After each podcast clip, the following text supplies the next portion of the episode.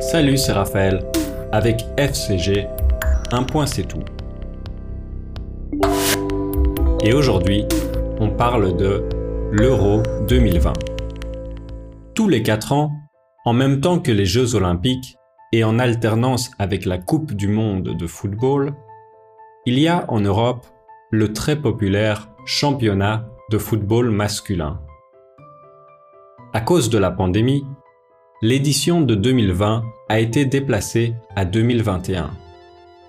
Elle se déroulera du 11 juin au 11 juillet et pour la première fois de son histoire dans 11 villes différentes dont Londres, Amsterdam, Munich, Rome et Séville. 24 équipes nationales ont été sélectionnées, parmi lesquelles sont présentes la France, vainqueur de la Coupe du Monde de 2018, la Belgique et la Suisse. Dans le classement des joueurs favoris, les Ronaldo et autres Mbappé ont été remplacés entre autres par le Hollandais Frankie de Jong et Antoine Griezmann et Ricardo Rodriguez des équipes françaises et suisses. En fait, on retrouve beaucoup de joueurs hollandais et suisses dans le haut de ce classement ce sont peut-être des bonnes suggestions d'équipes à suivre cette année. La compétition se déroulera comme ceci. Du 11 au 23 juin aura lieu la phase de groupe.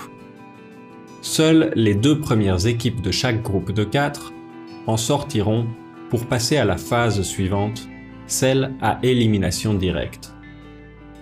C'est évidemment cette phase qui est la plus passionnante et fait monter le plus d'adrénaline. Chaque équipe s'affrontera dans un duel sans pitié qui mènera une seule d'entre elles à la victoire absolue le 11 juillet.